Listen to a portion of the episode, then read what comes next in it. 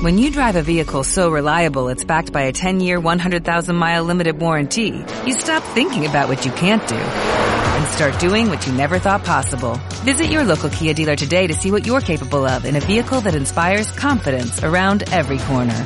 Kia, movement that inspires. Call 800-3334-KIA for details. Always drive safely. Limited inventory available. Warranties include 10-year 100,000-mile powertrain and 5-year 60,000-mile basic. Warranties are limited. See retailer for details.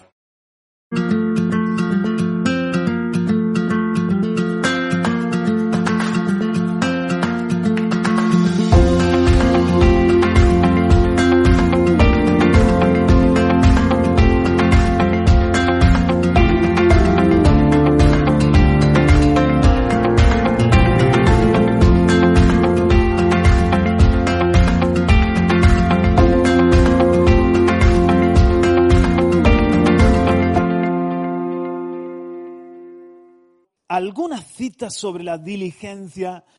Por ejemplo, esta de Abreu Gómez. Hay hombres de espíritu levantado, impaciente. Para estos una mañana es ya el principio de una tarde. Miguel de Cervantes, la diligencia es madre de la buena ventura. Algunos dicen, que tenga buena suerte pero sin diligencia no hay buena suerte que, valga. Huarte de San Juan, no hay otra fortuna sino Dios y la buena diligencia del hombre. Así que estaba de acuerdo con Cervantes. Otra, Kempis dijo, un hombre animoso y diligente está siempre preparado para todo. Esos son los hombres que Dios quiere. Esto lo dijo R. Lulio, a gran necesidad, gran diligencia. Pues te digo una cosa, estamos en un tiempo de gran necesidad y vienen probablemente días de gran necesidad sobre la tierra en todos los sentidos. Aquí está la respuesta, te la está dando el Señor en esta tarde. Diligencia. Dale un codazo al que está a tu lado y dile no se te ocurra dormirte. Este me gusta mucho. Este me gusta mucho. Dice, obra mucho y cierra el labio que llega a su fin más pronto con su actividad el tonto que con su pereza el sabio. ¿Verdad que sí? Venga, otro. J. Owell. Una de las 20 normas de conducta de los bribones es llevar muy, muy lentamente sus diligencias. Eres bribón, seguro que esto está dentro de tus modus operandi o de tus eh, formas de actuar llevar muy lentamente tus diligencias. ¿Cómo va eso? Ahí va. Ahí va. Proverbio español, por un clavo se pierde una herradura, por una herradura un caballo y por un caballo un caballero. Cada clavo es importante. Venga, la última. Atribuido a John Wesley. Yo siempre voy deprisa pero nunca con precipitación. O sea, lo veían a, John Wesley, lo, veían ahí como muy aplicado, siempre eléctrico, siempre trabajando. Bueno, cuando ves su biografía, la de mensajes que predicaba y la de cosas que hacía, libros que escribía, dice, ¿de dónde sacaba este hombre el tiempo? Dice, siempre me dicen que voy siempre muy deprisa, pero nunca precipitado. Era un hombre diligente. Amén. Mira, antes de entrar a... ¿Estás en Lucas capítulo 14? Yo no, madre mía. Espérate que voy. Lucas capítulo 14. Antes de entrar ahí, te voy a dar estas citas para que las estudies en casa. Dice que la diligencia, la diligencia hace prosperar. Proverbios 13, 4. La diligencia hace que prosperes. ¿Cuántos quieren prosperar? O sea, en todos los sentidos, ¿sí o no? ¿Por qué hay impíos que prosperan más que hijos de Dios? Porque son diligentes. Muy bien. La diligencia enriquece, Proverbios 10.4. Y esta sí que quiero que la proyectes, Proverbios 12.24. Proverbios 12.24. El gobierno es para los diligentes. Mira cómo lo dice en Proverbios 12, 24. La mano de los diligentes señoreará, gobernará, dice en otra versión. mas la negligencia será tributaria. ¿Esta Reina Valera? Mas la negligencia eh, tendrá esclavitud, será, estará bajo servidumbre. Los negligentes acaban siendo esclavos, pero el liderazgo es para los diligentes. Y ahora vamos a aprender de diligencia en estas dos parábolas. Lucas capítulo 14. Ojo, eh, que estas dos parábolas las puso Jesús en un contexto de hombres y en un contexto de líderes, pero en este caso líderes religiosos. Versículo 15. Oyendo esto, uno de los que estaban sentados con él a la mesa le dijo, Bienaventurado el que coma pan en el reino de Dios. Versículo 16. Entonces Jesús le dijo, un hombre hizo una gran cena y convidó a muchos y a la hora de la cena envió a su siervo a decir a los convidados, venid que ya todo está preparado. Y todos a una comenzaron a excusarse. El primero dijo, he comprado una hacienda y necesito ir a verla, te ruego que me excuses. Otro dijo, he comprado cinco yuntas de bueyes y voy a probarlos, te ruego que me excuses. Y otro dijo, acabo de casarme, Carlos, ojo, ¿eh? Y, por tanto no puedo ir, pero está aquí, el hombre está aquí. Vuelto el siervo, hizo saber estas cosas a su señor. Entonces, enojado el padre de familia, dijo a su siervo, ve pronto, pues ahí está la palabra diligencia. Pronto, en, en griego, tacó, aunque se escribe tachu, tacó. Se lee tacó, o sea, como se pronuncia, pero se escribe tachu. Y significa presto, ve presto, prestamente, prestanza, rápido, rapidez, veloz. Ve pronto por las plazas. ¿Cómo hay que servir a Dios? Pronto. Este era un siervo, ¿verdad? Ve pronto, presto por las plazas y las calles de la ciudad. Entonces yo no me imagino a ese hombre. ¿Qué hace? Aquí, aquí. Pues sí, no. ¿Qué tal? ¿Cómo, cómo van tus vacas? No me imagino a este hombre perdiendo el tiempo. Yo me imagino a este hombre que había que había una cena y había que llenarla de comensales por las plazas y calles de la ciudad y trae acá a los pobres, los mancos, los cojos y los ciegos. Y dijo el siervo, Señor, se ha hecho como mandaste y aún hay lugar.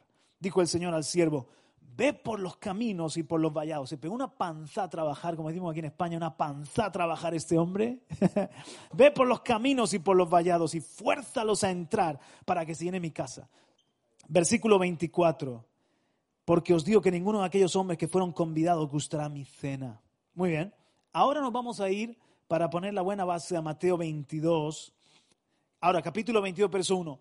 Respondiendo Jesús les volvió a hablar en parábolas, diciendo, entonces estamos en el mismo ambiente de hombres, en el mismo ambiente de líderes, en el mismo ambiente, si os dais cuenta, de religiosos. Verso 2.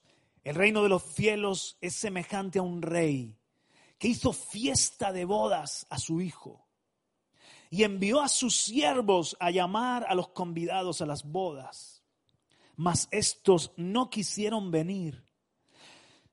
Volvió a enviar otros siervos. Ojo, nota cómo cambia los siervos. Dice, a lo mejor no tienen gracia estos que he mandado. Vamos a ver si cambiando de siervo arreglo algo. ¿Eh? ¿Dónde estoy? ¿En qué versículo? volvió a enviar a otros siervos diciendo, decida a los convidados, o sea, eran los que estaban invitados, eh, esto se entiende aplicando correctamente el pueblo de Israel, los líderes de Israel, a los suyos vino y los suyos no lo recibieron, las ovejas perdidas de la casa de Israel, ¿verdad? Decida a los convidados, he aquí, he preparado mi comida, mis toros y mis animales engordados han sido muertos y todo está dispuesto. Venid a las bodas. Mas ellos, sin hacer caso, se fueron, uno a su labranza y otro a sus negocios, a sus negocios. Y otros, tomando a los siervos, los, afrentaron y los mataron. O aquí tenemos dos diferentes reacciones. Una es la reacción de muchos de nosotros, que le damos un montón de importancia a nuestra empresa, si eres autónomo, a nuestro trabajo, a nuestros hobbies, a nuestras prioridades y dejamos lo de Dios relegado. pero otros fueron más allá y se convirtieron en perseguidores. Y aquí están los dos tipos de gente que unos eran indiferentes al mensaje de Jesús, pero otros le perseguían a Jesús. ¿No es cierto? Eso representa a los que lo crucificaron. ¿Dónde estoy? Siete, ¿no? Siete. Y al oírlo el rey se enojó y enviando sus ejércitos, mira, destruyó a aquellos homicidas y quemó su ciudad. Hombre, no a los que no se excusaron, sino a los que mataron a sus siervos, se, se entiende. Ocho. Entonces dijo a sus siervos, las bodas a la verdad están preparadas, mas los que fueron convidados no eran dignos. Y pues a las salidas de los caminos y llamad a las bodas a cuantos halléis. Y saliendo los siervos por los caminos, juntaron a todos los que hallaron, juntamente malos y buenos, y las bodas fueron llenas de convidados. Y entró el rey para ver a los convidados, y vio allí a un hombre que no estaba vestido de boda, y le dijo, amigo, ¿cómo entraste aquí sin estar vestido de boda? Mas él enmudeció. Entonces el rey dijo a los que servían, atarle de pies y manos y echarle las tinieblas de afuera. Allí será el lloro y el crujir de dientes, porque muchos son llamados y pocos escogidos. Amén. ¿Cuántos aman la palabra? Vale, cinco cositas. Primero, una fiesta. El reino de los cielos consiste en una fiesta, efectivamente, pero antes de la fiesta una guerra. Va a haber una boda, va a haber una fiesta. En el cielo reinaremos con Él, celebraremos, pero nos toca pelear, hacer una batalla, ser guerreros y luego los que peleamos con el Señor también gozaremos con Él. El llamado de Dios, por lo tanto, es a una fiesta, pero también el llamado de Dios es una, a una guerra. El llamado de Dios es a que nos vistamos para la boda del Cordero, pero también es a que vayamos a pelear como guerreros, como soldados. Entonces, segundo, hace falta diligencia para vestirnos. ¿Hace falta qué? Diligencia para vestirnos. Este hombre fue hallado, por gracia entró a la fiesta, sin ser bueno, sin ser merecedor, pero no honró al rey, no honró la boda, no honró el llamado, no honró, y fue con ropa cualquiera con ropa harapienta, ¿verdad? Entonces el rey le dice, ¿qué haces aquí? Con ropas viejas, con ropas desgastadas, con ropas indignas. ¿No sabes que los que iban a venir no, no están porque no fueron dignos? Te estás haciendo indigno y lo echaron a tinieblas de afuera. Estoy seguro que el rey era tan bueno que a todos los que no tuvieran ropa le hubiese dado la ropa. Es que no, no puedo ir porque no tengo cómo vestirme bien, soy un pobre, un cojo, un manco, un ciego, se te va a dar la ropa también. ¿Por qué? Porque la justicia es gratis, es por gracia, es por Cristo. Él nos perdona de nuestros pecados y nos viste de ropas de gala para poder estar en la presencia del Rey. Aleluya. Gloria a Dios. Entonces, piensa, piensa esto. En, la enseñanza es clara, que necesitamos vestirnos de la salvación en Cristo. Pero aplicando esta parábola, extrayendo la enseñanza, lo bueno de las historias, de las parábolas, de los cuentos de Jesús, es que tienen diferentes ángulos para ver y mucho para aprender. Entonces, ¿qué pasa? Que en el cielo, cuando estemos ahí en el cielo, todos vamos a estar despojados de, de la carne, todos vamos a estar ya vestidos de lo perfecto, lo incompleto se acabará, seremos como Él, le veremos cara a cara. Entonces allí todos vamos a estar en el Espíritu, porque la carne y la sangre no pueden heredar el reino de Dios. Levante la mano si me está siguiendo. ¿Verdad que sí? Entonces la aplicación de esta parábola no es tanto para el cielo, es para la tierra. Por eso dijo el apóstol Pablo, despojaos de los vestidos viejos. O sea, tú imagínate que el Señor te dice, tú eres mi siervo, me vas a servir, y nos da un armario, nos da, ¿cómo se dice? Un ropero, nos da toda, toda una, dicen aquí en España, un fondo de armario. Mira, tienes para vestir, todo es nuevo, todo es limpio, planchadito, para todo momento. Aquí tienes para sport, para ir de gala, para ir a trabajar, para que me representes bien porque eres mi siervo. Ah, muy bien. Y tú, y tú entonces cierras ese armario y te sigas poniendo la ropa manchada, maloliente, harapienta, desgajada, o sea, eh, eh, eh, hecha jirones, te sigues poniendo esa, esa ropa, pero te, y te ve el Señor y te dice, pero si eres mi siervo, ¿por qué te sigues vistiendo con el hombre viejo? Despojaos de esa ropa vieja, despojaos, despreciadla, ya, ya, ese armario ciérralo con candado y con llave. Y cada día vístete de la ropa de, de, Cristo, vístete del hombre nuevo, vístete del Espíritu, vístete del carácter de Dios, vístete del amor, del revestido del amor de Cristo, vístete de la ropa que yo te doy por gracia. Entonces hay que ser diligentes, por eso Pablo siempre en sus parábolas hablaba a los cristianos de que se despojaran de un vestido y se vistieran de otro, porque esta, esta enseñanza es para los días de la tierra. O sea, piensa esto, imagínate que el rey abre la puerta y entra. Y evalúa cómo vamos vestidos, no ya cuando estemos allá en el cielo, sino ahora.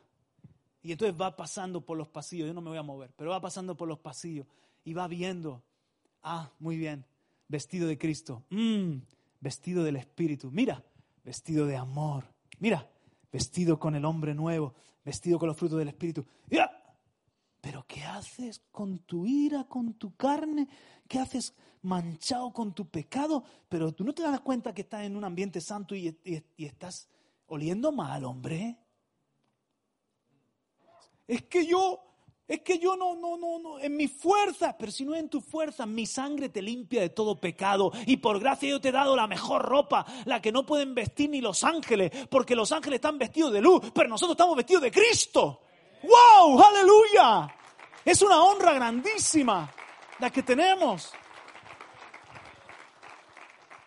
Todavía entre nosotros se excusa porque somos hermanos pero ahí fuera somos embajadores del reino de Dios. En tu trabajo, en tu empresa, en tu instituto, en tu universidad, en todo lugar con tu familia, en tu vecindario. Tú tienes que vestirte de Cristo para que vean a Cristo en ti. Diligencia para vestirnos.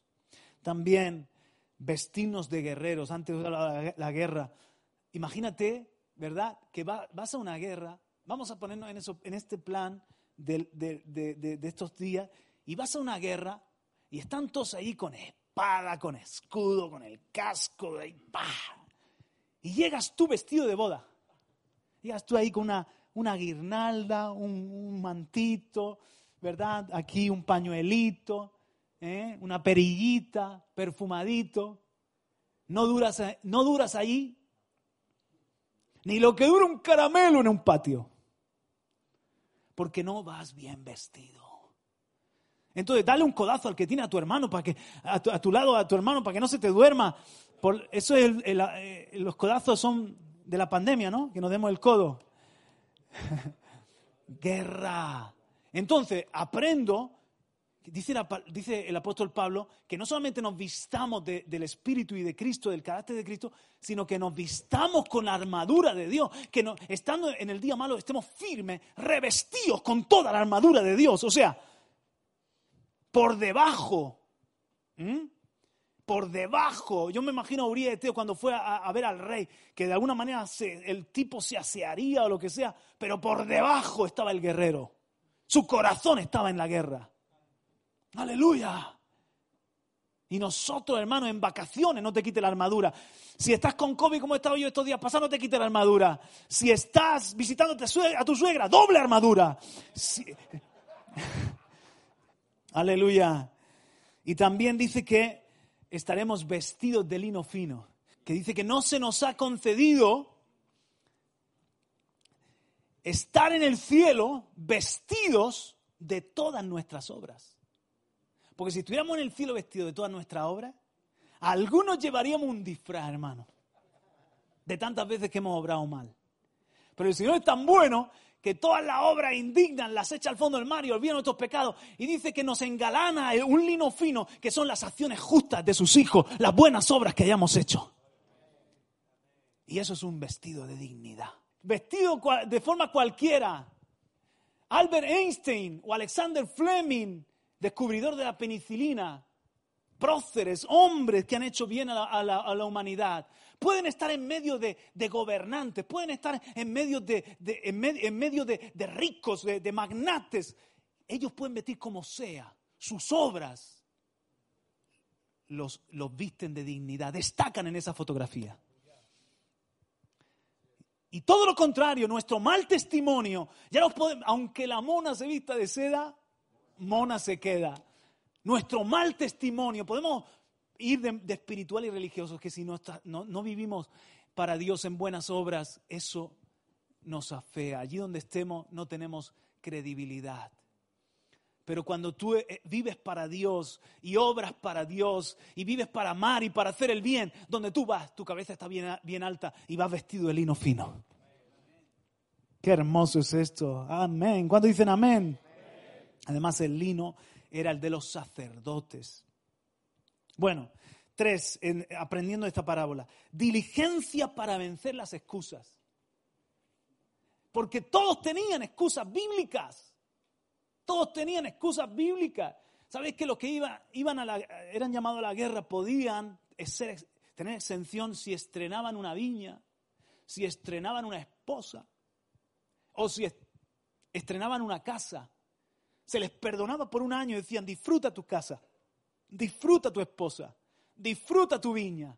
Y todos pusieron excusas bíblicas. Es que acabo de estrenar un campo, es que me he comprado una viña, es que me he casado, o sea, espiritualmente hablando, para la mentalidad de un judío, tener en cuenta que Jesús está hablando de líderes judíos, eran buenas excusas, ¿sí o no?